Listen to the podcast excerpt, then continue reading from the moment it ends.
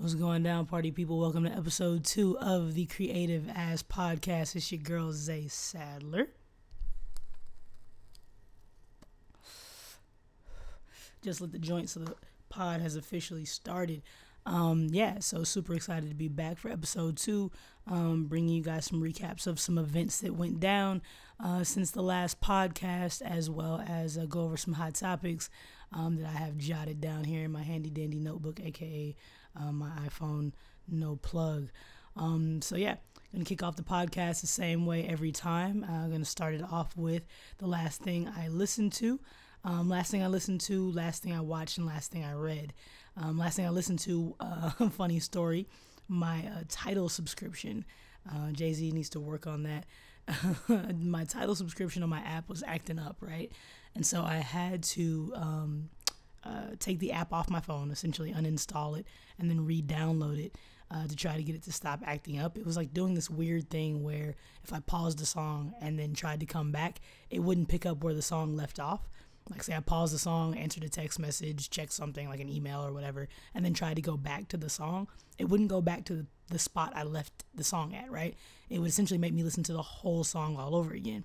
Same thing if I was listening to like a playlist it would go back to the first song I was listening to in the playlist like earlier that day. It wouldn't even be like the last song I was just listening to. So it got really, really irritating to the point where I was like, all right, I'm just going to re download this app. I think it's just like the app is bugging out. So I uh, take the app off, re download it, and then um, whenever I re download it, it's all the stuff I have saved, all the songs I have saved, um, like all the little mixes it's created for me based on what I've been listening to, and those that I've saved, those are all gone. So I just lost everything I already had saved to my my app. Like the la- it picked up essentially like with like the last things that I saved when I was in New York, and that was like almost a year ago. So, uh, like a little over a year ago, actually, at this point. Wow, time flies. Um, but yeah, so it, was just being really buggy and weird. And so I re downloaded the app and it like erased everything I had from like the last year. And so I've been listening to a lot of things trying to recreate um, the mixes and the uh, little playlists and things like that it generated for me. Um, so I've been listening to a lot of Lucky Daye. Huge, huge fan of, uh, of Lucky Daye. Um, that's L U C K Y D A Y E. Um, he actually just had a show here in Austin not too long ago. Uh, super bummed I missed it. Um, I was just really busy, um, you know, planning for the Creative Ass Weekend event we just had, and I was just really caught up in all the projects I had going on and couldn't go. The tickets weren't even expensive. I'm, I'm really bummed I missed out on it because he definitely has um, a song out right now called uh, "I Love You So Much" or "I Love You Too Much," and um, essentially it's like my favorite song right now. Um, it's one of those songs I can literally listen to over and over again probably for like a solid couple of hours.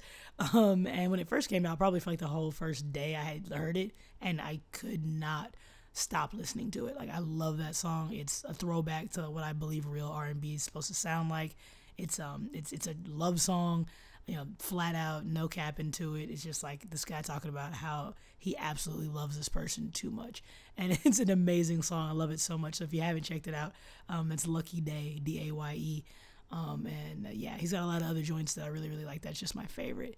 Um, also been listening to uh, Summer Walker, uh, her album, um, a whole lot, trying to again get my algorithms on Tidal back aligned.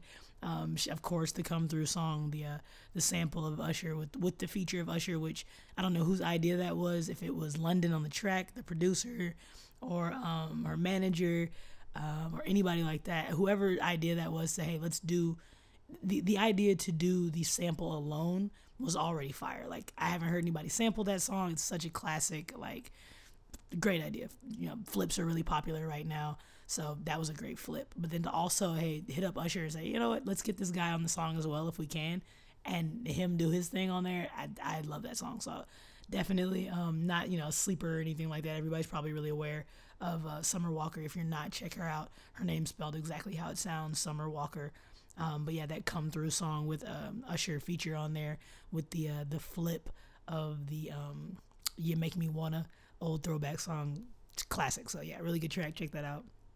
And also, um, been bumping really hard the uh, the Wale album. Um, that was something I was listening to, and, and also want to get that you know back in my rotation on uh, on Tidal. Um, no plug. I gotta stop saying their name.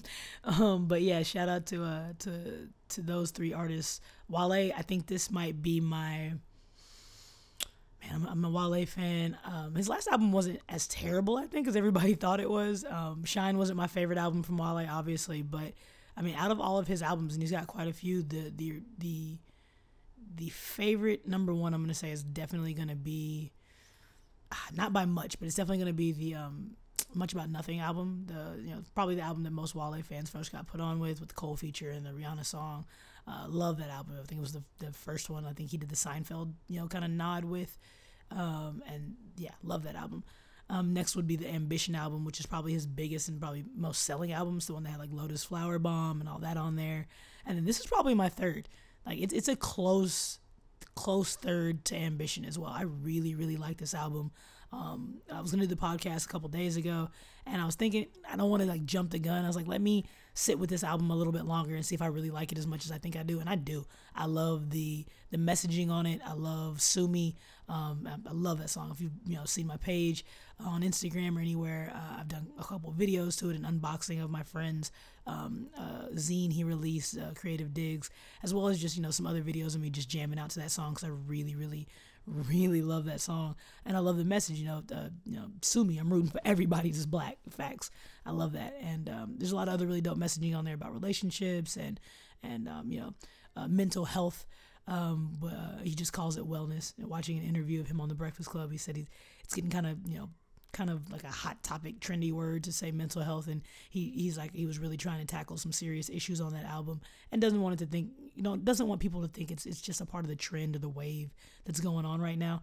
So, you know, he doesn't even like using the term mental health, he said, but, um, but he definitely talk, talks about it and touches on those issues. And it's just a really good album. So if you haven't checked out Wale's newest project, um, wow, that's crazy. Check it out. It's a really good album. That's what I've been listening to, trying to reset my algorithms on my streaming site of choice.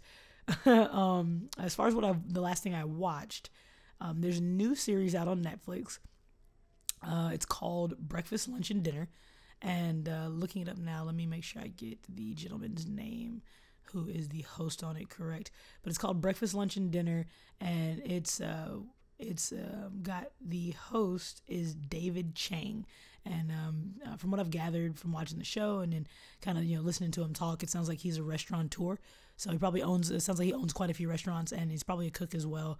But essentially, he's got kind of a. Um, yeah, it's not a competition, so it's not like Chopped, but it's more uh, reminiscent to uh, Parts Unknown by Anthony Bourdain, where essentially he's going to these different places and eating, but as opposed to it being unknown parts, he's kind of choosing one specific person to have breakfast, lunch, and dinner with in a, a city of their choice.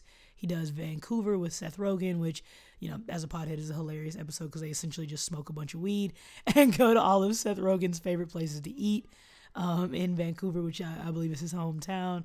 Um, first episode I watched was with one of my favorite creatives ever, which is uh, Lena Waithe. And uh, Lena Waithe was uh, doing LA. Um, and so, uh, you know, she's from Chicago originally. Of course, she writes the show The Chi. Um, but uh, she lives in Los Angeles now with uh, with her uh, fiance, soon to be wife, and uh, they talked a lot about her uh, transplant there and had a bunch of you know, food that was actually really bad for you, which was funny to see and, and kind of refreshing to see. Um, you know, since everybody's uh, on their super health kick lately. And um, yeah, it was a really cool show. I enjoyed it. I enjoyed um, most. I enjoy most food shows and uh, uh, I consider myself a foodie. So, um, you know, if you're just kind of looking for something cool to watch in the background or get some laughs or check out some really interesting places, actually, because I don't go to all of the most typical places. Um, they go to Vancouver with Seth Rogen, LA with Lena Waithe, um, Phnom Penh in Cambodia with uh, Kate McKinnon, and then they go to Marrakesh.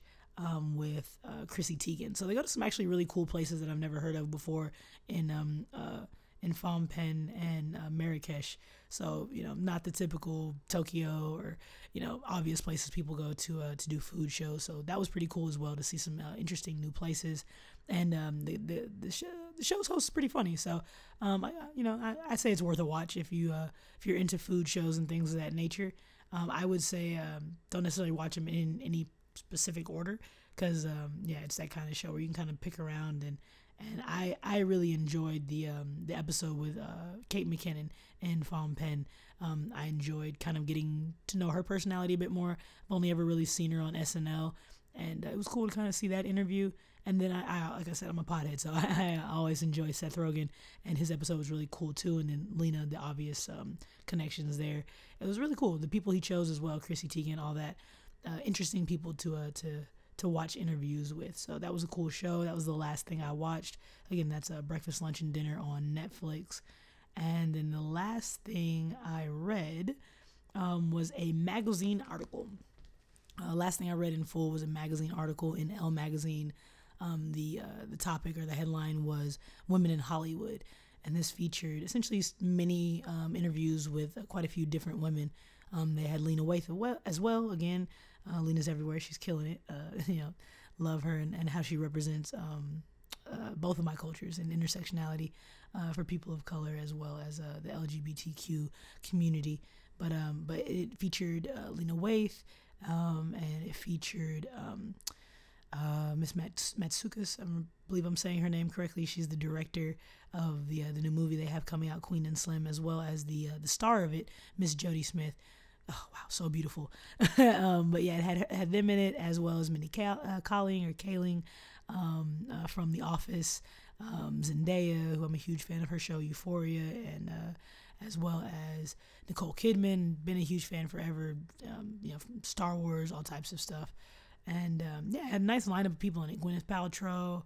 Um, it was really interesting, and I read each of their stories, and it just kind of highlighted and touched on the different things that they were doing um, in Hollywood today. Um, everything from uh, Mindy Kaling learning that I didn't realize that um, that when she uh, was a writer on The Office, and it was nominated for all those Emmys, um, at one point, essentially, they made her, but none of the other uh, white male counterparts that were writers on the show um, write in to the Emmy board.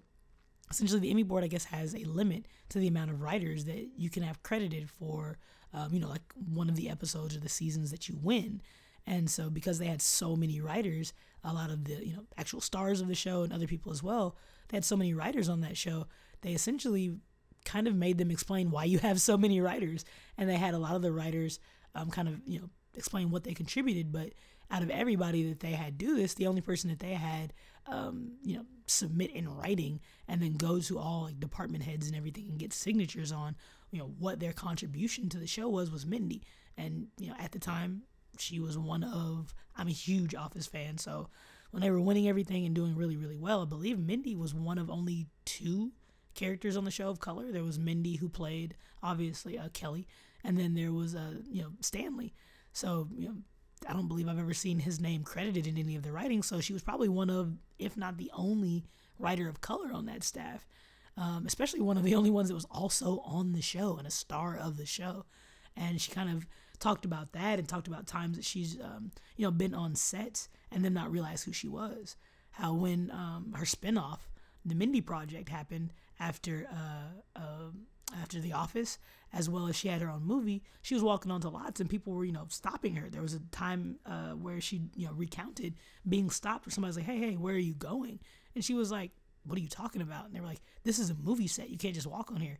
And she, they were like, she looked at them like she was completely baffled. She said, "Of course, I know this is a movie set." And she pointed up and she said, "It's my movie." And she pointed to the billboard that was right above the set that had her face on it. And he was like, "Oh wow." and it was like, wow, you know, I, you know don't ever want to be the type of person that flexes who I am. Like, do you know who I am? But you know, wow, almost in that moment, I had to kind of point out, do you know who I am? And I thought that was a really interesting story.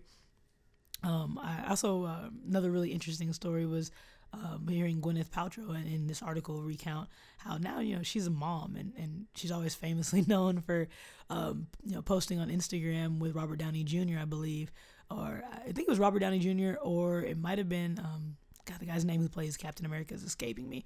But she posted with one of them as well as Tom Holland, who plays Spider Man. And, uh, you know, Tom Holland's one of the newer characters and kind of a, a new actor that's kind of hit the scene and gained some popularity. And uh, because of obviously the Spider Man movies and his contribution to the Marvel universe, um, the MCU, and she posted and she didn't tag him. And so it kind of created this like long running joke that she doesn't know who he is.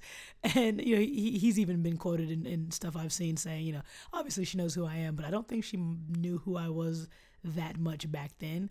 And, um, and she's been quoted saying that, you know, her character, Pepper Potts, who is, um, you know Robert Downey Jr.'s character Iron Man's uh, wife on the sh- on the uh, on the Marvel uh, Cinematic Universe. She said she's you know kind of sprinkled about in so many of those different movies. Um, if it's not an actual Iron Man movie, she's not always sure which movie she's shooting on. Like, what set is she actually on? Is she is she shooting in an Iron Man movie? Is this an Avengers movie? Is it a clip or s- segment in a Spider-Man movie like Thor where you know where she's not always certain what what footage is going to end up where. And um, so she was talking about that and I thought that was funny hearing her side of it because that was my first time hearing her kind of recount. She was like no I don't always know what set I'm on. I don't always know what movie it's going to end up in. She's like in all honesty I've been in at least four or five of those movies and I don't think I've seen any of them and she's like I'm not trying to be rude but hey man uh, at this point you know I kind of have earned the right to pick and choose what I want to be in. Um, she's like, uh, her um, husband is a director, uh, and he is the director of the the show on Netflix, The Politician, and he begged her to be in it, and she was like, no, I'm not. It's not what my focus is right now. You know, I'm focused on running my business, and she has like a nonprofit organization, and she's on the board of some other stuff, and she's like, and I'm a mom. And she's like, that's all I'm really focused on right now. I act in certain things if and when time permits, and if I really want to be in it. But outside of that, she's like, I don't, I don't have to anymore. You know, I've earned that. And essentially, her husband just kind of wore her down and got her to be in it. Because if you've ever seen The Politician, um, I haven't seen it, but I've seen clips and I've seen promo. She's in it. So obviously, he wore her down and got her to be in it. But um, it was another funny story she mentioned in her segment of the interview um, in uh, Elle magazine was her saying that you know, I'll, I'll, read, you know, my lines for the upcoming episode and I'll just tell them, oh, no, I, I, have a board meeting at this time. Cut that. Oh, man, I definitely can't do this. I have to get the kids to, you know, practice at this time. And yeah, you're to have to cut that. I'm not, come on, man. I told you I wasn't to be a main character. There's no way I'm memorizing all these lines. I have too much to do. I'm a 40 year old mom with four kids. And so I thought that was a really interesting article. Great read um, with a lot of different women with a lot of different perspectives in it. Um, yeah, so check that out in, uh, in Elle Magazine those were the last things that I uh, watched, last thing I read, and the last thing I listened to. Uh, so now let's get into some uh, some topics, some hot topics going on. Um, first couple things I'm gonna get into are definitely gonna have to do with music. Um, so a really interesting story popped up not too long ago. Um, I'm gonna say maybe about a week. Uh, it had to be about a week and a couple days ago, maybe not a full two weeks because um, it's probably been just about two weeks since the the last podcast. But um, but essentially, Lizzo, who uh, I'm a huge fan of her song, um, uh, Truth Hurts. It's a really big hit right now. And uh, the main uh, line in that song is uh, I just took a DNA test. Turns out I'm 100% that bitch. And uh, it's like the hard, hardest line in the song. I mean, that and um, why men why are men great until they gotta be great. Those are two of my favorite lines in that song. And it turns out that Lizzo got that first line, the DNA line, um, from a group of writers who essentially um, uh, were writing with her, and uh, they you know kind of helped her with that song. Now they are credited in the writing on the song, but she was recently sued by a uh, meme maker uh, or a, uh, who saw it and essentially uh, posted it and posted that meme, and the meme. Um, came out before the song as well, I guess, or around the same time. And they're essentially saying that the line from the writers who she credited on the song inspired the meme, but they believe the those the individuals that are suing Lizzo believe that the meme also inspired the song. Um, essentially, I guess they're saying she saw the meme and the meme is what inspired her. But Lizzo is saying, you know, I I wrote this song with the writers who wrote that actual line that inspired your meme, and they are credited. You don't deserve anything. And I thought that was a really interesting situation. We've gotten to the point in 2019 where there's so much information, there's so many um, creative ways to contribute to uh, social media specifically that now people have I've, I've heard of whole people getting jobs at actual corporations and entities such as complex and things of that nature based off of memes they've created. Like this is an actual job that they are looking for meme makers people to come up with catchy captions and you know put together you know mood posts and things like that find clever photos that they can turn into cool captions. And this is a whole job a whole you know spectrum and a whole space that's been created in the um, the space of social media now. And so like you know i think it's interesting the idea of these people creating things that aren't necessarily born or bred of their own idea.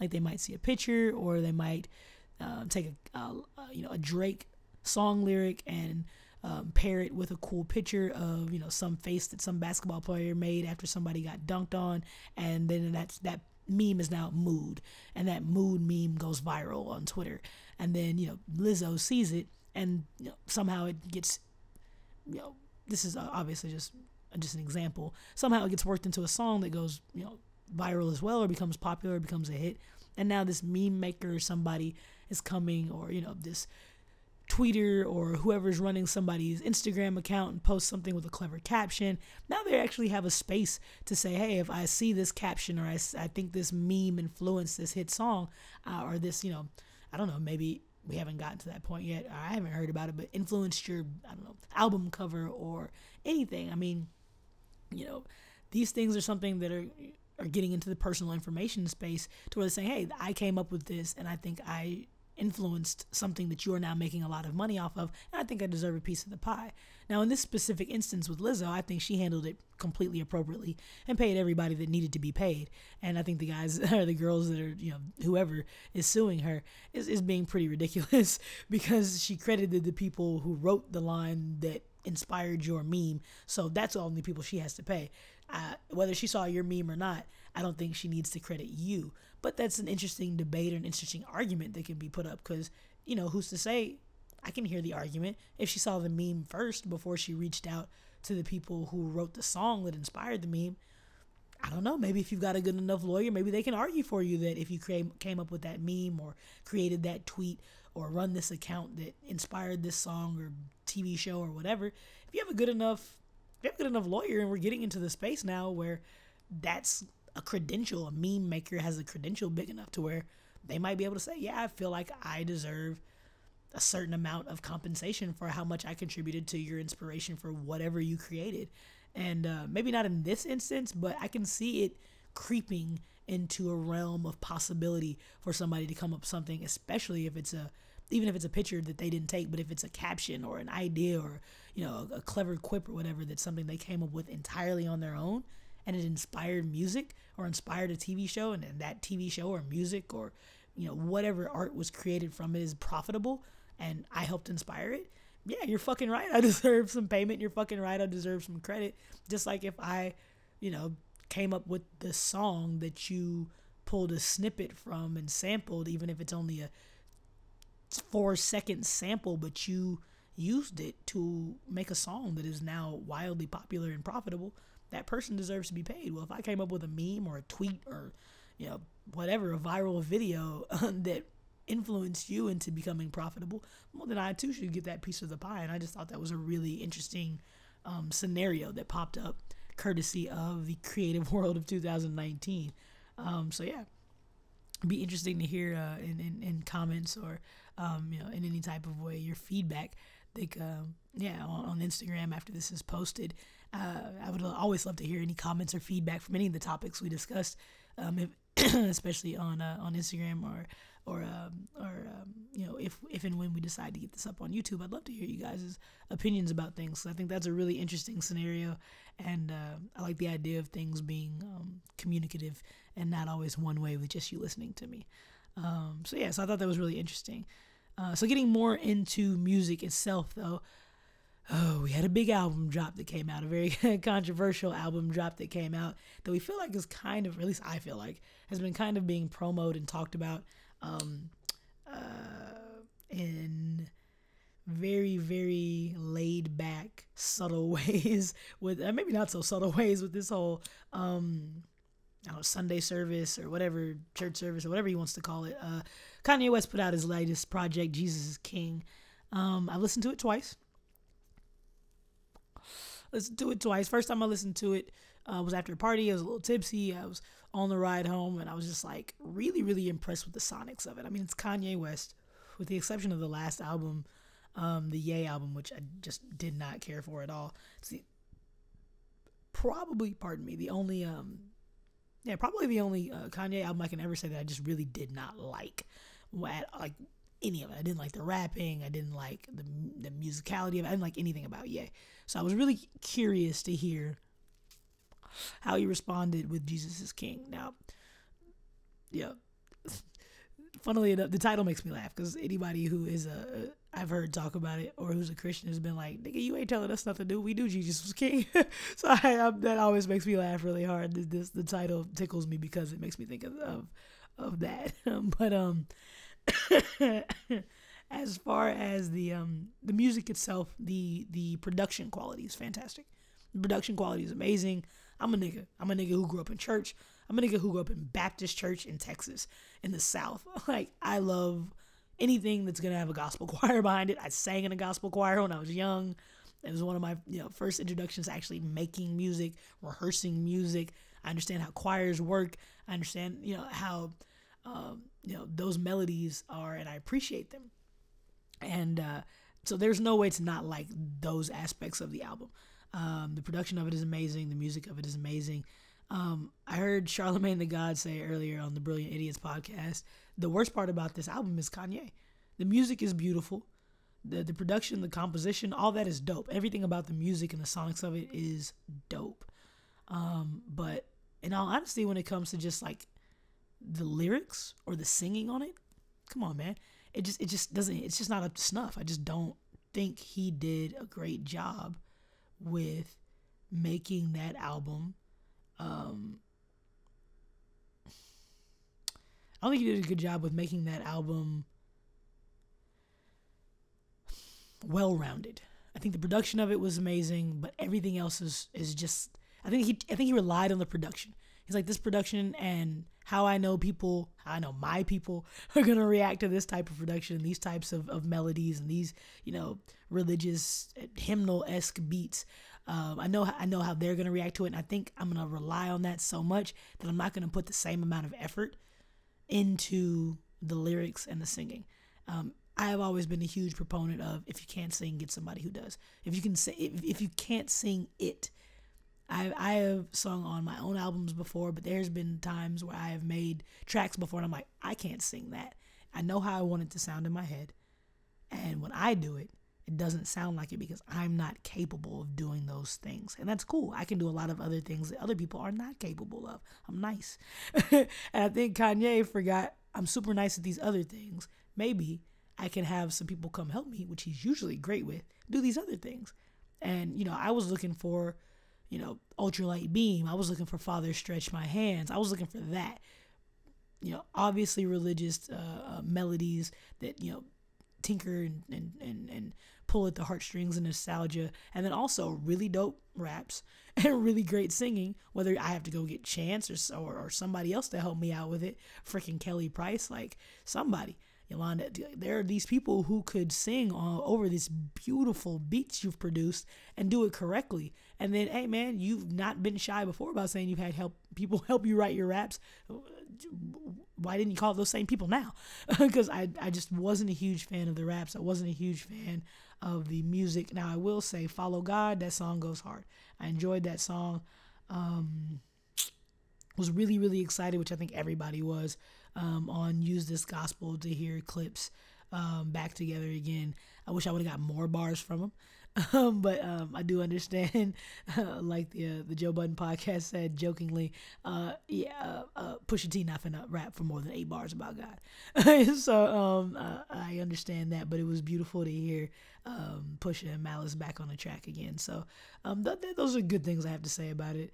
Um, I'm gonna listen to it again, um, but um, I probably won't listen to it more than the third time. Uh, but yeah, that that that's my take on it. It's a good album. It's decent.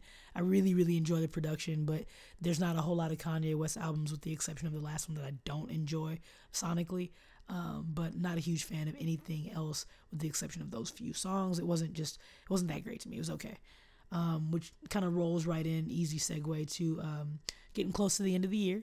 I think we'll probably have a few more releases um, you know, that might just pop out because Christmas is coming, and that's a big time to make money, and that's what music industry and album sales are all about, or album streams or whatever these days are all about at the end of the day.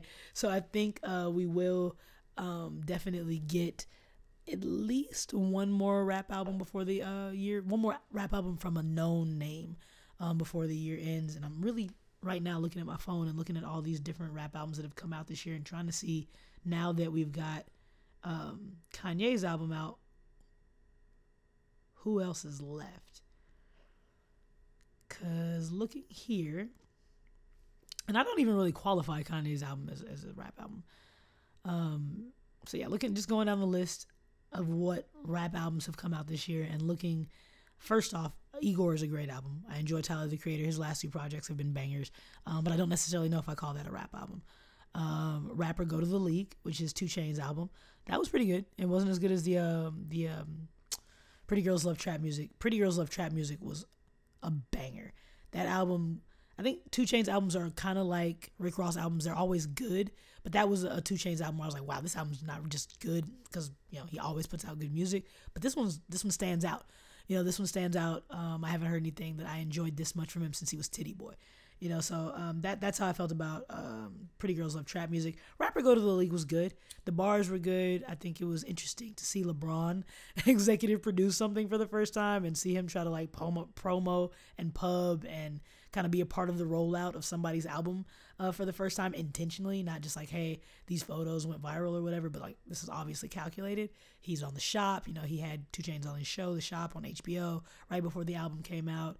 Um, you know, again, he was pushing it really hard on his Instagram, and then he was credited uh, as well as a producer. So I think that's really interesting to see him be a part of a rollout. That was interesting, but not my, you know, it was a good album, solid project from 2 Chainz, but not my favorite. Um, Post Malone, it was a good album. Again, I don't know if I'm calling it a rap album. It was decent. Post Malone makes music that's fun to bob your head to. Um, we got Juice WRLD, Revenge of the Dreamers. That's definitely an album that we can for sure say is uh, is uh, in my top three. That that album, I can't think of a bad song on it. I like the concept of it with the invitations to all these different people to come collaborate. Um, obviously, you know that's where my head is at with creatives is trying to bring them together. Um, so I think that was a really cool thing that Cole did with sending out the invitations not only to rappers but producers, not only to super well known ones but ones he's been following and other people may not know about, um, to journalists that are part of the culture, all that, having them all come out and create a space for them to all network and uh, just feed off each other's energy and come out with this really dope project as well as a really cool, you know, kind of 30 minute trailer um, of what went on behind the scenes of the creation of it. Dope idea, dope project. Um, not a whole lot of things that come out of that Dream Dreamville camp that I don't love, but uh, yeah, Revenge of the Dreamers three was fire, so that's definitely in my top three of, uh, of rap albums that have come out this year. Um, just gonna run through some more of these. Port of Miami, another solid Ross project. Uh, Crash Talk 2, love Schoolboy Q, but I've been telling everybody that ain't it. Not a fan of that project, with the exception of maybe two songs on there. Um, Numb Numb Juice grew on me, um, but other than that, not really big fan of that project. Uh, Kirk by DaBaby, surprisingly good. Um, definitely a lot of the tracks are in the same vein, but he's got a couple introspective songs on there that I'm, I'm a fan of, including the one about his pops. And uh, yeah, he can rap. He can definitely rap, and I think it's really cool that he's a new person out of that whole wave out of North Carolina. Um, so yeah, shout out to him, DaBaby. I really enjoyed his album. Uh, Denzel Curry, that that boy got bars. Uh, that's that's all you can say after any album Curry puts out is that boy got bars. Um, yeah, shit's fire. really, really good album. Um, I think I gave YG's album like one spin, but didn't really listen to it too much. It was good, but uh, I haven't really heard anything from YG that I've loved since uh, as much as My Crazy Life. Um, uh, Chance's album came out. Wasn't a big fan of it. I was really disappointed with Chance's album. I'm I'm not even gonna harp on it just because I don't think anybody really loved that Chance album. And even Chance came out and said he's kind of tired of hearing bad reviews. So uh, I'm not gonna harp on how much it it disappointed me. There's no other way to put it. Um, Chance really puts out cohesive projects, man. He takes you into these worlds, you know, with whether it's with 10 Day Project, it's like you know, with his description of how he made this album and you know the, the songs on that project, I can almost in my head see this kid get suspended from school, go into this uh, library, sneak into campus every day because technically he's suspended, and sneak into campus every day and use this equipment that he has in the library and record this album for the 10 days he's suspended from school for having weed. Like I can almost see it in my brain. Um, same thing with acid raps. I get he puts me in a certain mood with acid raps. I get I it all has a vibe. It's very very cohesive. It's he takes me on a ride. He takes me in this world, and then he does the same thing when he completely 180s with coloring book. So totally different from 10 Day Project. So totally different from um, acid raps, but completely sucks me into this world that is both nostalgic because I grew up in church, but also just really beautifully put together and paints this really awesome picture. love the way Chance creates albums. He creates whole cohesive projects in a Kendrick Lamar, you know, J. Cole uh, uh, esque way that it's just it's it's it's remarkable. I love it. He's one of my favorite album artists for sure. And this one just wasn't it for me. There's a couple songs on there I really like. I like the song with Meg, um, but it feels like I like it because of Meg. I like the song with YBN Cordae. Um, I feel like I like that because I feel like it's his hardest bars on the whole album, and I feel like because YBN Cordae is a rapper's rapper, that he kind of pulled that out of him. Um, and so those are the songs I like, but again, I feel like I kind of like them because of the features. So again, not gonna harp too hard. Chance has three albums that I love so much that I, there's still nothing bad I can say about the Chance the Rapper. With one out of four that I don't like, and three that I can listen to from top to bottom without skipping a certain track, and I still listen to to this day yeah, I mean, you know, everybody's allowed to miss. um, Gunna's Drip or Drown 2 was good. Um, Boogie's album was really good, surprisingly. Offset's album, I actually really enjoyed. To me, Offset is the better rapper of the three Migos. They kind of all have their strong strong suits, which to me I think is what makes them you know a fun group together. Um, you know, Quavo's the personality. He's he's really big on production, um, and obviously he's the ad lib king. And then you got uh, Takeoff, who's really great with melodies, and he's actually a former DJ, so his, you know, he's really good at mixing records, and I really enjoy the way he mixes melodies. And then to me, um, uh, Offset's the best actual like bar for bar rapper of the group. I don't think any of them is you know backpack boom bap style rappers, obviously, uh, very trappy. But um, when it comes to lyricism, I think he's the one who's the best. Um, I have not listened to a Logic album since he put out that Spider Man bullshit talking about how black he was. Um, Lost Boy by YBN Cordae. That might be my favorite rap album that's been put out this year. It's really back and forth between that and Revenge of the Dreamers. But um, yeah, I love, love, love YBN Cordae's album Lost Boy. If you have not checked out Lost Boy uh, by YBN Cordae, immediately do so. Like, I'm okay if you pause this podcast and go listen to it. It is a great album. Um, I love the personality he put into it. He can sing a little bit. I'm not gonna say sang because I know some people can sing, but he can sing. He has a pleasing voice, and he can rap. He's bringing back rap, like rap rapping. I can hear the uh, Kid Cudi influence. I can hear the J Cole influence. I can hear the Nas influence. He is a rapper's rapper, and I really, really enjoy um, uh, that album, The Lost Boy. It's again like in my, it's in my top two. It fights back and forth uh, for uh, the number one spot with Revenge of the Dreamers 3. Um, other other than that, I mean, Gucci Mane put out an album. It was straight. Uh, the Nas album was okay. It had a couple songs on there um, that were nah, that I enjoy, but nothing crazy. Uh, Care Package was a bunch of songs we already heard already. Ventura was dope, um, as well as Oxnard uh, projects from Anderson .Paak. Um, uh, the Jaden album that he put out, I I really enjoy Jaden Smith's music. Every album he's put out has had the kind of like um, songs he had like the blue the b-l-u-e where they kind of are like four separate tracks but they run into each other and it kind of sounds like you're listening to one song but, but you don't know until you look up and you're like oh shit e is a whole nother track it's not a six minute song um, and I, I, really enjoy jaden's music if you haven't checked out any of jaden smith's projects uh, SYRE projects or um, uh, icon or any of those projects go check them out uh, he's actually a better rapper in my opinion than his dad, and uh, and he puts out really dope projects. Um, Father of Asahd was cool. Crit is Here was cool. Um, the Maxo Kream album I still have not listened to, but I know people who rave about how great it was. Um, I really enjoyed Rapsody's album. Eve was dope. Um, have not listened to the Common album, but uh, you know it's Common, so you know what you you know what you're gonna get there. And I actually have heard it's pretty good. Uh, Young M.A's album was good. Uh, that's another person who I enjoy, as well as YBN Cordae for being two of the new people who are bringing back rapping, like rapping, rapping. Um, no diss to any other type of hip hop. I love trap music. I love all other types of music. There are other types of music that I think, you know, when you get to the little Uzis and and and you know people like that, where I don't even think it's necessarily rap. I don't even think it's necessarily hip hop. I think it's hip hop influence. But if you got Little Uzi sitting in front of you and he's telling you, you know, my biggest influences are Pharrell and Marilyn Manson, why are you calling that guy a rapper? Yeah, and I think a lot of these kids are getting labeled as rappers or getting labeled as hip hop just because they're black. And I'm like, that he's not a rapper. He's not freestyling. He doesn't want to freestyle. He has no interest in it. Like he's not cut from that cloth, and it's not a diss because I love Uzi's music. I think it's not necessarily rap because you know we gotta. I'm I'm I'm a rapper. I'm a poet. I'm a writer. So words mean something to me. At the end of the day, rapper means and what its core meaning comes from is rhythm and poetry. So that means these beats and these bars. And if you're not doing both to me, you're not a rapper. If you're just focusing on the musical aspects of it, that's cool. A lot of other types of musics do that, and and that's fine. But to me, that means you're not a rapper. You're just a musician, and it's still respectable, and I still fuck with you. It's just not rap. So I think a lot of these people are getting thrown into the rap category, even if they're not rappers, which is why a lot of the stuff I see on this list, like I said, um, you know, with with Tyler, he's a rapper, but I don't know if the Igor album was his rap album. Jesus is King, that's a gospel album to me. Um, you know, yeah, there's just a lot of a lot of rap that comes out these days, and I'm I'm not sure if I'd call it rap. Um, but uh, but yeah, those are a lot of the albums that came out this year. The album I think that is my sleeper that um, surprised me out of all the albums that came out this year that I would consider a hip hop album was Mustard's album. Um, it was a you know DJ Khaled esque album where he did the production on everything. He kind of curated and composed all the songs.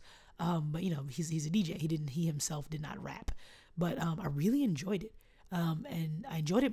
You know, if we're gonna say kind of follow the mold of Khaled's album, I enjoyed it more than Khaled's album. I liked Khaled's album. I listened to Khaled's album for probably like a solid two weeks and enjoyed it and you know played it in the car and the You Say joint with Meek Mill and obviously the the higher joint uh, R.I.P. Nip. You know I listened to that album. I like the song with SZA, but that Perfect Ten album was good. I was really surprised at how much I liked it. I like uh, Mai, so he had her sprinkled throughout there. That's his artist. Um, I like the song um, where he, you know, the Perfect Ten joint where he interweaves the Nip interviews. Um, I like that album. That's I was surprised by how much I really liked Perfect Ten by Mustard. So uh, that is uh, my album review of the best rap albums of 2019. Um, kind of moving on, still in music a little bit, uh, but a little bit lighter, a little bit funnier. Um, so Mrs. Solange Knowles recently made a post on Instagram where she was kind of talking about uh, some things she's got going on, and and uh, you know she's she's one of those kind of Frank Ocean esque artists where she posts, uh, but she doesn't post like regularly or you know, overtly or a lot. And she recently posted kind of uh, talking about things that she's been going through in the past couple of years, and um, one of them was uh, you know separation from her her a long time um, significant other and I believe her husband of about five years. And I just wanted to read this post because uh, you know Solange is an interesting individual who I uh, always enjoy hearing from on not just music, not just albums, um, not just movies, but I enjoy hearing from her just in general because I enjoy her take on things. and I enjoy her energy. And um, this was the post she put up where she was kind of you know talking about the things that have been going on and she says, The past two years have brought me more physical and spiritual transition and evolution than ever before. My body left me with no choice but to listen and be still. With that stillness, I began my journey in confronting my worst enemy, fear. I've lived my best and worst moments in front of the lens and gaze of the world since I was a teenager. I've always tried to live in my truth no matter how ugly or full of love it is. I've also tried to carve out the space to protect my heart and my life as it unfolds, evolves, and changes. 11 years ago, I met a phenomenal man who changed every existence of my life. Early this year, we separated and parted ways. And though it ain't nan nobody business, I find it necessary to protect the sacredness of my personal truth and to live in it fully, just as I have before and will continue to do. So yeah, she goes on and says more, but um, yeah, it's really really interesting, and uh, I think that uh, it's more than we necessarily deserve as far as any explanation or any um, look into her life. Uh, I'm a fervent believer that you know the things that these people get to show us or allow us to see via social media and things of that nature. It's it's, it's kind of the, the the bane or burden of the business that they're in now. But I don't think that we're owed it. Um, when I was younger, I used to think you know if you're in that space, you kind of owe it to people, or at least you kind of signed up for it. So that's just what it is. But I think it's really beautiful that she shared that with us and kind of let us know where her headspace was. And it's probably pretty therapeutic to get that out um, and say, you know, hey, this is just what's been going on with me lately. And, and I don't know if you felt it or saw it in my art, but uh, I did probably. And that's probably why she put it out there. Um, just being an artist myself, I can understand that. But I think it's really, you know, beautiful when anybody feels like um, they can move on from certain situations or certain people. And even though it, it may be um, amicable uh, or may not be, that they can still find balance enough to to say, hey, you know, I just had to do what I had to do. I'm going to continue to live in that truth, and uh, I'm going to continue to try and grow and evolve. And you know, if you fuck with it, swag, and if you don't, uh, you know, fuck you. That's just what it is, and and I'm not going to apologize for it. So I thought that was really interesting. It's something I've, I've heard a lot of people talk about, and a lot of people call Solange goals in a bunch of different ways as far as. Um, you know, when she was with old dude, you know, goals. You know, this is the artsy kind of couple goals. And then, you know, even now, and in the way she's handling her breakup, I I hear people and, and, and see people calling her goals, and I can understand it because, you know, she's human. And it's always cool to be reminded that you're not alone. Um, and, you know, I think that's what this post kind of does is just show you, hey, I've, I've, I've, kind of had a rough year too, and, and I still had to do work. I still had to put an album.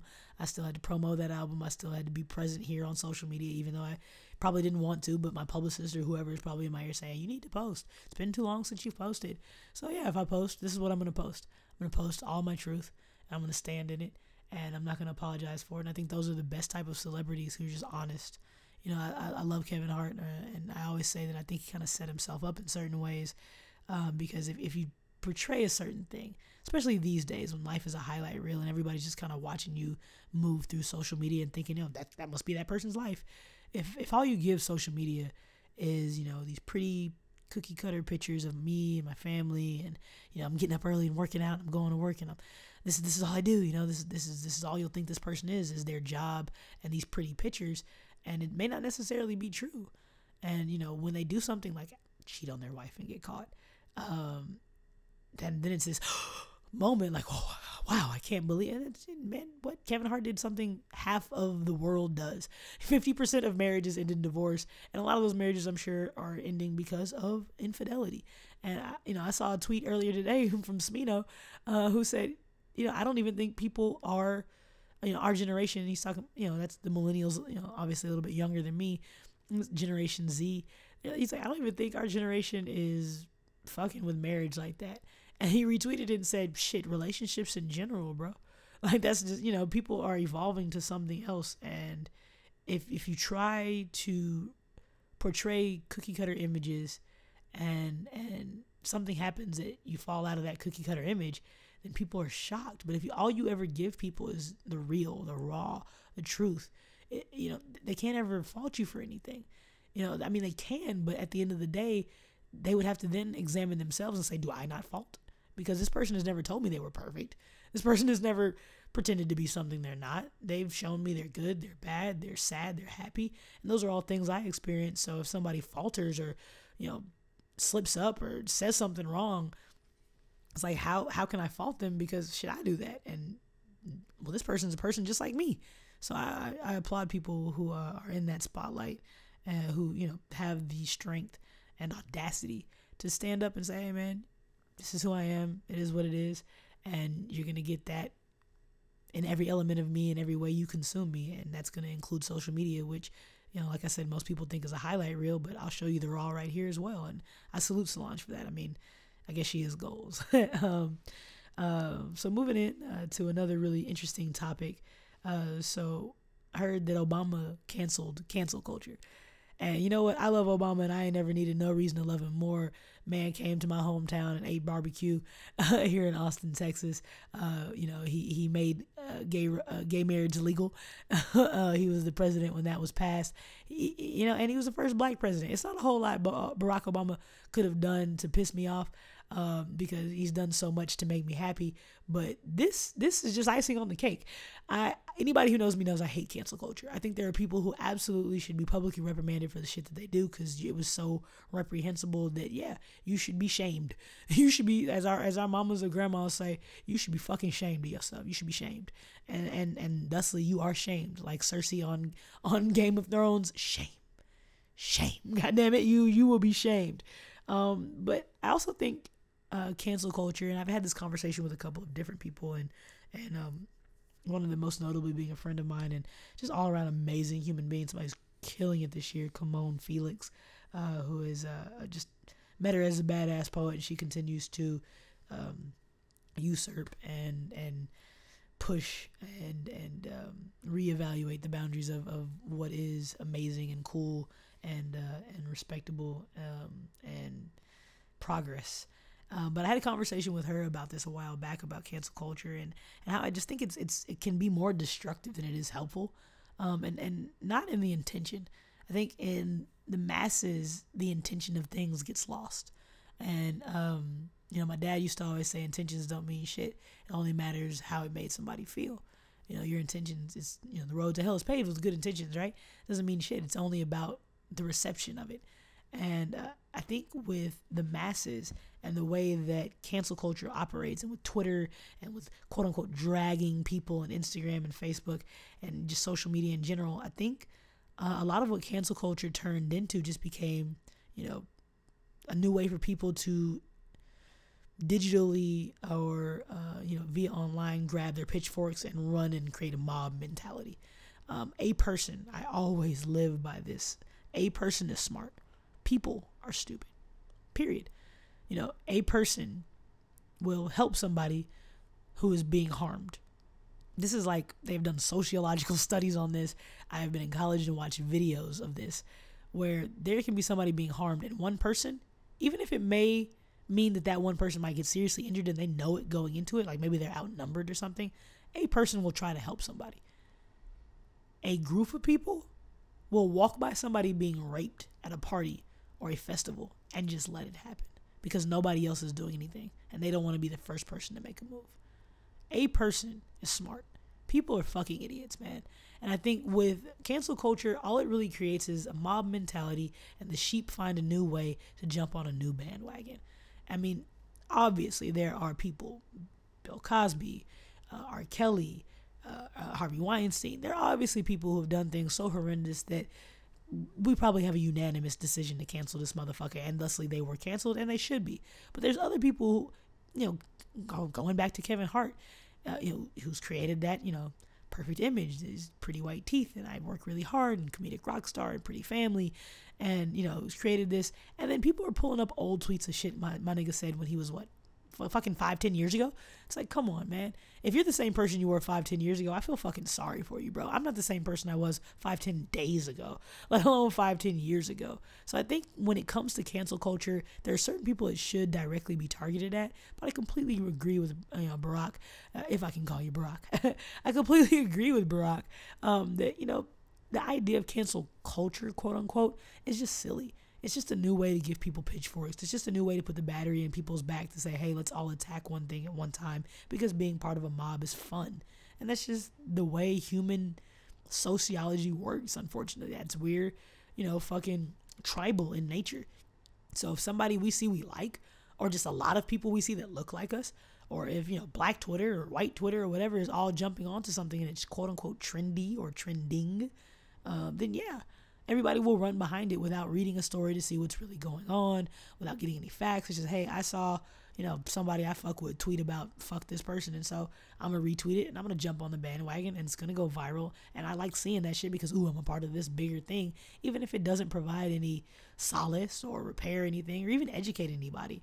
It's just kind of a waste of fucking time, in my opinion. And, you know, reach one, teach one to me makes more sense than the masses collectively canceling somebody. So, I always thought that was a really, really stupid situation, stupid idea, and you know, shout out to Obama for agreeing with me. Um, uh, another thing that I've heard about today, and this will probably be the last topic I do before getting into sports, and then uh, probably some recaps of some events I went to and closing out uh, the pod. But um, it's always a really interesting scenario to me when you have the dynamic of maybe two friends that are, we'll say three friends. And we have friend A, friend B, and friend C. Uh, say friend A and friend B are upset with friend C. Uh, or no, friend friend B is upset with friend C. We'll say that. And friend A, not so upset with friend C. And friend B is kind of pressuring friend A to uh, be equally upset or um, is uh, is not sure, doesn't understand, you know, why you're not mad at the other friend as well, um, and and you know, really the idea or concept of loyalty coming into question. And when you have uh, people that you have certain expectations of them, and you know when that expectation is not met and you kind of looking at your other friends who are in common and saying well why aren't you upset with this person too? Because we're all friends and they did this thing to me. And and you know you should be upset about it um, and that, that really kind of came to me because of the uh, Angela Yee, Charlemagne the God situation that's going on over at the Breakfast Club. Uh, I think it's really interesting because that's a show I'm a huge fan of. Um, and and I, you know haven't watched it as much lately, but there are certain interviews like I just watched the Wale interview, Trevor Noah interview, um, somebody else's interview they had up that was maybe not the newest, but I hadn't seen it, and so I watched it. Um, slipping my mind right now, but kind of recently gotten back into it, and huge fan of the Joe Budden podcast, and they were bringing up the subject as well. Uh, that essentially what happened is uh, Angela Yee of the uh, Breakfast Club had a previous interview or previous altercation during an interview with Gucci Mane um, about some comments that he made uh, about her, you know, essentially trying to hook up with him or fuck him, suck his dick, whatever, and uh, and it kind of caused a rift, and um, Charlemagne and Angela and I believe Envy all were supposed to interview him on the Breakfast Club, according to most of the stories that I've heard. And uh, Angela Yee, you know, still off of this uh, altercation they had previously, was like, "Nah, I'm not talking to this nigga. Fuck that." And so Charlemagne the God has a interview series that he does on his own. He just recently did uh, the cast of the girl of Girlfriends, and I have to go watch it because that's one of my favorite shows ever. Um, but he also in that series interviewed Gucci Mane, and I guess you know probably because I've got this person who wants to do an interview one day. My castmates of my show don't want to interview him, and so he has uh, Gucci Mane on the show. From what I've heard, both Angela Yee and um, DJ Envy were both aware of the interview um, before it happened. But in the interview, Gucci Mane says some pretty pretty foul things about Angela Yee. Calls her outside of her name. He uh, refers to that interview again about you know her wanting to get with him, trying to fuck him or whatever and essentially it um, causes a pretty nasty rift. He says some pretty fucked up things about Angela Yee, and you know, this shit's on YouTube. It's for everybody to see. I can see it. Of course, she heard it. She probably heard it before I heard it, and uh, obviously she was not pleased because Charlemagne doesn't really defend her. He doesn't say, "Hey, you know, come on, man, that's my castmate. You can't talk about her, talk about her like that in front of me." He kind of just lets him say it, and then even kind of laughs at what uh, Gucci Mane says, and it, it's it's it's kind of caused this uh, conversation on a lot of the shows and things that I watch about loyalty and about you know if you have a friend or if you work with somebody and in this situation it's more specifically coworkers but they've been together on this show for so long and they present to be this you know family it most of the world assumes and, and they talk about each other like they're friends. And um, you know kind of creates this conversation of is that being a good friend is that showing loyalty and I'm always the person who is going to pride myself on being the type of person that I'm going to be be the same person, say the same things, and be the same kind of friend when you're there as when you're not there. And uh, you know, if, if you're not there, and I hear somebody say something bad about somebody I fuck with, especially somebody I consider a friend or family, I'm gonna check that shit. Say, say, man, you can't say that shit around me. And I've had that happen multiple times. I've had poets bash other poets around me. I'm like, say, man, chill out. You can't talk about her or him like that around me. That's my friend. I don't I don't know how you get down with your homies, but I know you know that's my friend. So I don't know why you would even feel comfortable saying that kind of shit around me. Cause that's I fuck with them. Like that's my nigga. And everybody knows it. I know you know it too. So what's up? Like you either gotta get the fuck around me saying that shit, get the fuck get the fuck from around me saying that shit. Or you, you need to if you want to stay around me, you need to stop talking about that person because I, I don't rock like that. And um, you know, that's how I try to hold myself accountable when it comes to the people I care about and and and I just think it was kind of foul. I mean, Charlemagne the God is somebody who I really could not stand when I first got introduced to the Breakfast Club. But the more that I watched the show, I understood his role. I understood that Angela is there to, you know, she's she's the only female voice, so she's there to be the female voice on the show. Um, DJ is a DJ, so he's there to be the DJ, and he's there to kind of be the peacemaker as well. If you ever watch the show and see interviews that kind of go awry, he usually chills things out unless he's the one that's pissed. Then there's no chilling him out. um, and then Charlemagne is there definitely to ask the hard questions. He's there to uh, cause the stirrup. He's there to um, kind of poke at people. And he, and he does his role very well. But he's also, I've kind of, over the years of watching the show, seen him evolve and um, become a better interviewer, ask better questions, and reinvent that role as well as still remain true to it. And I have a lot of respect for him as a journalist. He's not scared to ask the questions that other people sometimes are scared to ask. He's not scared to say what he feels, and he's not scared to correct himself. Um, he said a lot of fucked up shit, done a lot of fucked up shit, and been the first person to come out and say, "Hey, man, I'm a dumbass. I'm a dumbass in certain areas, and I've learned my lesson, and you'll never hear me or see me do that shit again." And for the most part, when he says that, you don't hear him or see him do that shit again. Um, so I, I really respect his journalism, though he may not be somebody I see and say, "Hey, that's somebody I would want to hang out with." I respect his journalism. I respect his hard work. I respect his um, dedication to the culture in many facets. Uh, but I didn't think that was cool. That was the one one thing I can honestly say that I did not respect. Uh, Gucci Mane was calling Angela Yee outside of her name. He called her a bitch. Like even if this is somebody that you don't necessarily agree with, or even if you're pissed off at her at the time, that's it's not cool. It's not cool. As somebody who, at the end of the day, somebody you get bread with, and even if you get a lot of bread, I think the Breakfast Club is still probably one of your biggest checks, and it's definitely still, if not one of your biggest checks, one of your biggest sources of exposure. You're on the radio every day. You're on a nationally syndicated podcast and radio show every single day of the week. And and it airs in one of the biggest cities in the world, in New York. Like that's definitely still, if not your biggest paycheck, it's definitely still probably your biggest line of exposure. And um, you know that's not cool. If, if you've done a show with somebody that long, you got to keep the brand tight. And even Envy came out and said, you know, I didn't think it was all the way cool. Uh, he came out and said that you know everybody's still cohesive. The show is obviously still gonna go on, but I just didn't think that was cool, and it's not something I rock with. And I'm all about love and loyalty and supporting those that support you. And again, that's somebody he gets bread with, and I just thought that was really kind of shisty. And hopefully, uh, he does what he usually does and comes out uh, to explain why and apologize. Uh, so on a lighter note, um, I'm gonna talk a little sports. Get into the uh, the Karl-Anthony Towns Joel Embiid fight, um, and it was hilarious. I mean, just to, to to get straight to the point, it was hilarious. I didn't get to see it live, but I've watched every video I could find from every angle I could find, and and uh, I used to think Karl-Anthony Towns was kind of soft. That was like my only criticism of him was he kind of soft, and uh, he didn't seem to be soft with uh with Joel Joel Embiid. Uh, they got kind of tangled up in the post after a fast break, and and uh, Joel kind of pushed him after the he tried to untangle with him, and uh, and Karl tried to hit him with a haymaker, and he just missed. Flat out, he really tried to punch him, and that's the only real punch I saw thrown. And it's just so long. These two seven foot dudes that his arms extend so long that when he tried to swing, even in him trying to shorten the blow, it still swung out wide. And him swinging out wide like that, he missed him. And because he missed him, it just it, he threw a short punch. And then they got to tussling, which is really what the majority of the quote unquote fight was. And then uh, the funniest part of it, and where all the memes came from, is when he fell on the ground. Karl-Anthony Towns um, Joe Ben Simmons in trying to keep uh, Karl-Anthony Towns away from uh, Embiid, jumps on top of him and then like throws him in his headlock. Like if you really watch the fight, Ben Simmons is not the cause of why KAT ended up on the ground. They're actually friends, and uh, and really what happens is when he ends up on the ground after falling down is then after he's trying to get back to Embiid, then that's when Ben Simmons puts him in the headlock.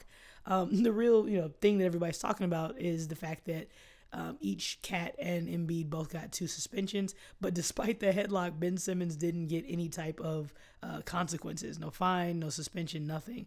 Um, and so I believe that now uh, the Timberwolves are actually um, challenging that decision and uh, saying that you know he wasn't just trying to help out in a fight. The guy was already on the ground and he jumped on top of him. So if you haven't seen that, it's pretty hilarious. I mean, those are two really big guys going at it, but that was a that was the main sports story I wanted to get to. Um, other than you know that that that uh, game. Uh, we watched at the creative ass weekend uh, between the Lakers and the Mavericks. That was a uh, overtime game. That yo, that boy Luka is a is a beast. Like LeBron said it himself. That's a bad motherfucker. Like he was boogieing and he was boogieing on LeBron, who I heard is his idol. Like yeah, that was that was a great game, and and it really uh, I gained a lot of respect for Luka. Um, I knew he could hoop, but just um, yeah, he, he was he was going toe to toe with you know arguably the best player in the league right now, and I was really impressed. So those are those are my sports takes, and uh, and I just wanted to talk about that fight because I thought the shit was funny. If you haven't seen it, go go find a clip immediately, and I think it'll give you a giggle for sure. um, probably the last topic I'm gonna get into before um, doing those recaps was uh, the difficulty of making art that your heart really isn't into. Um, I've been so busy with uh, getting this podcast started, um, with uh, my photography, which is kind of what I've been buried into art wise lately. It's just kind of taken over. And also had a couple other projects, poetry wise, and some performances um, with my best friend Brent for the city of Austin that um, I had to practice for and rehearse for, and we had to create, you know, all new, brand new work for. We were uh, commissioned for it, um, and uh, that kind of been taking up the bulk of my time. Uh, but um, now that uh, I'm kind of free, I have a couple other projects that are on the table, and one of the projects that's been on the table for a while now, and I, I honestly can say I feel really bad about it. Is uh, there's a guy who is, I want to say all the way in Brazil. I have to double check, but he reached out to me on uh, on Facebook originally, and then emailed me or no, not Facebook, Instagram originally, and emailed me um, some beats, and he wanted me to be on a project that he has with all female rappers, um, and it is based on I don't know if you've seen it, but the movie Colombiana, uh, which is a really dope movie uh, starring Zoe Saldana, and if you haven't seen it, go check it out. It's a dope action flick, and she's just a badass in it. And so, with the whole concept of it, when he sent it to me, uh, I was like, yes, I definitely want to be a part of that. At the time, like I was, and this is one of the dangers of being a, uh, a multi hyphenate creative. Uh, I was all gung ho about music at the time. So everything I was posting was music. Everything I was putting my heart into was music or, or music related. And uh, it, it, music is still a huge part of, of my creative process. But I was making a lot of music at the time. I just released an album. Um, I was promoting that album. I was touring. I was doing shows, um, rap shows for the first time and in, in a greater amount than ever before. And so, you know, that was really what especially my social media was portraying. And so he reached out to me and said, "Hey, I got this these beats." He sent me a couple. I picked one that was really dope. A lot of them were really great. And um, and he's like, "Hey, I want I want to uh, get you on this project." And so this was a couple months ago. Um, I was supposed to finish this verse a long time ago, and again, a lot of projects came up. Um, I love collaborating with people, especially somebody from the other, you know, a whole other country, the other side of the world. Um, so you know, it's not something that I was looking for any type of payment for in this specific situation. Um, but because I had a lot of stuff I was getting paid for that came up, um, you know, I just got busy, and he's been kind of asking me about it, and I don't know now if you know since my projects have started to slow down, I don't know if now that it's how busy I am, or just how much my head is just not in the space of making music specifically right now. Like I, I still catch myself freestyling. Music is always gonna be a part of me and I still want to make music. I have a whole three tracks of a five track EP I started working on that are just sitting there and they're fire. They're fire. New producer I've never worked with before. He made beats specifically for me. Um, and it's just kind of there. And it's kind of one of the dangers of being a multi hyphenate creative, having all these different things that your heartstrings can get tugged by and they can drag you into this black hole or rabbit hole of creativity. And you're just like, man, photography is what I'm doing right now. Or uh, man, music is what I'm doing right now. And just get so sucked in that you're just kind of consumed with that. And um, and I'm definitely gonna finish the first form. I mean, I'm a writer. I'm gonna bang it out. But it's it's it's been it's felt a little more like work than it did maybe when he initially asked me because I just had that I just had music flowing out of me so heavily at the time because I was so enthralled in it. But now that I'm enthralled in all these other aspects of my creative process, that um, music's not at the forefront. And so trying to actually, you know, it's not like once I sit down and try to write it, I know it's gonna come out. It's kind of like how it hadn't been a while before I wrote a, a, poem about Nipsey Hussle. It had been a while since I wrote a poem from top to bottom, and um, writing that one was just like I just had to sit down and do it. Once I did, it just it flowed out of me. And a topic, you know, in his passing, unfortunately, R.I.P. Nip, um, came up that gave me enough inspiration to you know have that poem pour it out pour out of me and uh, you know look forward to uh, uh, put out the video shot by Megs Kelly um, it just it just came you know and, and came when it needed to and you know when you're being asked to do something for somebody else I, unfortunately i don't have the luxury of saying hey I'm just wait for it to come to me it's like no i need to sit my ass down stop procrastinating and focus and you know write this this verse for this guy who i promised this verse so long ago but it's just something i wanted to talk about and kind of vent about how um, being a multi hyphenated creative is just when you're all the way enthralled. I was all the way enthralled with the weekend and getting the event put together. So all the way enthralled with you know creating this design for this shirt and and and doing something different with them and making each individual shirt different and special and tie dyeing them. Um, you know, I got enthralled with that project and and you just kind of I got enthralled with the project for the city of Austin with my friend Brent and the performance and you know that was two separate shows that they paid us a decent amount of money for so I wanted to make it good. Um, I got so enthralled in those things that I kind of got dragged away from um, making music and now I'm having to you know sit down and force myself to say hey you promised to do this. I feel like as an artist um, like anybody but especially as an artist you're only as good as your word and so if you say you're gonna do something for somebody you should do it period and so um, yeah that's something that I've uh, you know been thinking about a lot lately, and I'm gonna get that verse done. I'm gonna get that verse done for him, and uh, I'm gonna make sure that uh, that I make sure it's the best that I can possibly do, especially because I made him wait so long for it. So um, yeah, it can be a struggle uh, trying to get focused when you are so thoroughly um, enamored by so many elements of creativity and so many elements of art. But I'm gonna get it done. I'm gonna get it done because I said I'm gonna do it, and, and if you say you're gonna do something, you should do it. Um, so uh, yeah, last and finally, just want to do a quick recap a couple of the events I've been to. Um, shout out to Creative Diggs. Um, that's a friend of mine who uh, I talked about on the last podcast who had a release of his zine. And uh, if you go to my uh, my Instagram at Z A I S a writer, Zay's a writer at Z A I S a W R I T E R underscore at Zazer Writer. You'll see I have a, an unboxing video on there of uh, his zine, and uh, it's really dope. It's got a lot of cool pictures in there he's taken, um, a lot of little funny quips and things like that. And it's just really just a book of creativity, and the event was dope. He he had it at a local clothing store, Native, uh, also known as uh, um, Out Hyped, and it was really cool. It was out on Webberville Road. Uh, had some beers, had some cool cool friends out, and just uh, some cool vibes. And it was really chill. And uh, I enjoy the zine. I have it up on my bookshelf right now, next to all my little knickknacks and and and uh, you know.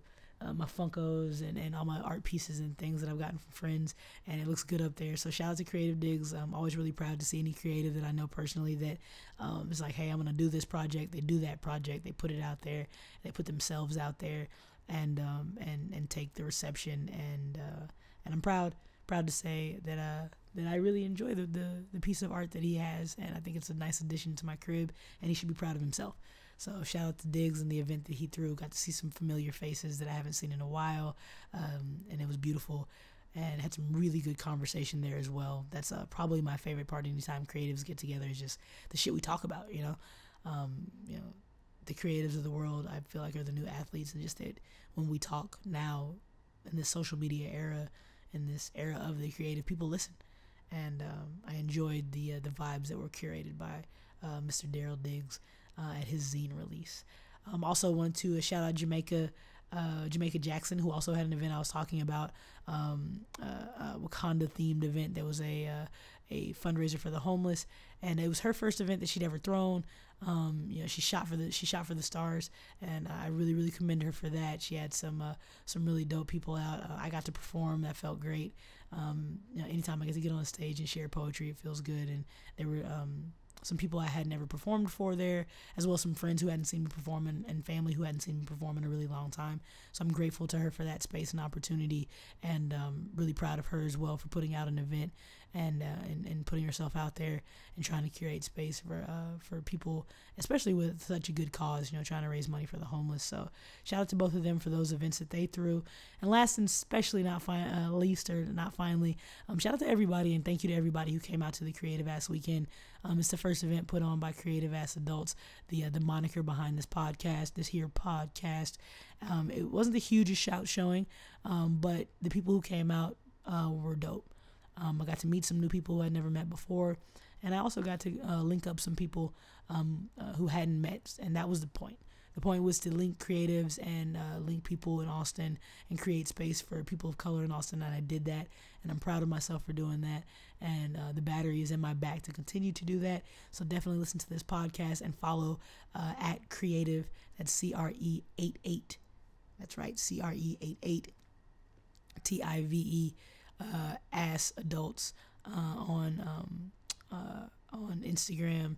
Uh, again, uh, that is follow Z A I S A W R I T E R underscore. That's right. Zay is a writer um, on Instagram, as well as C R E 88 T I V E A S S A D U L T S underscore um, on Instagram.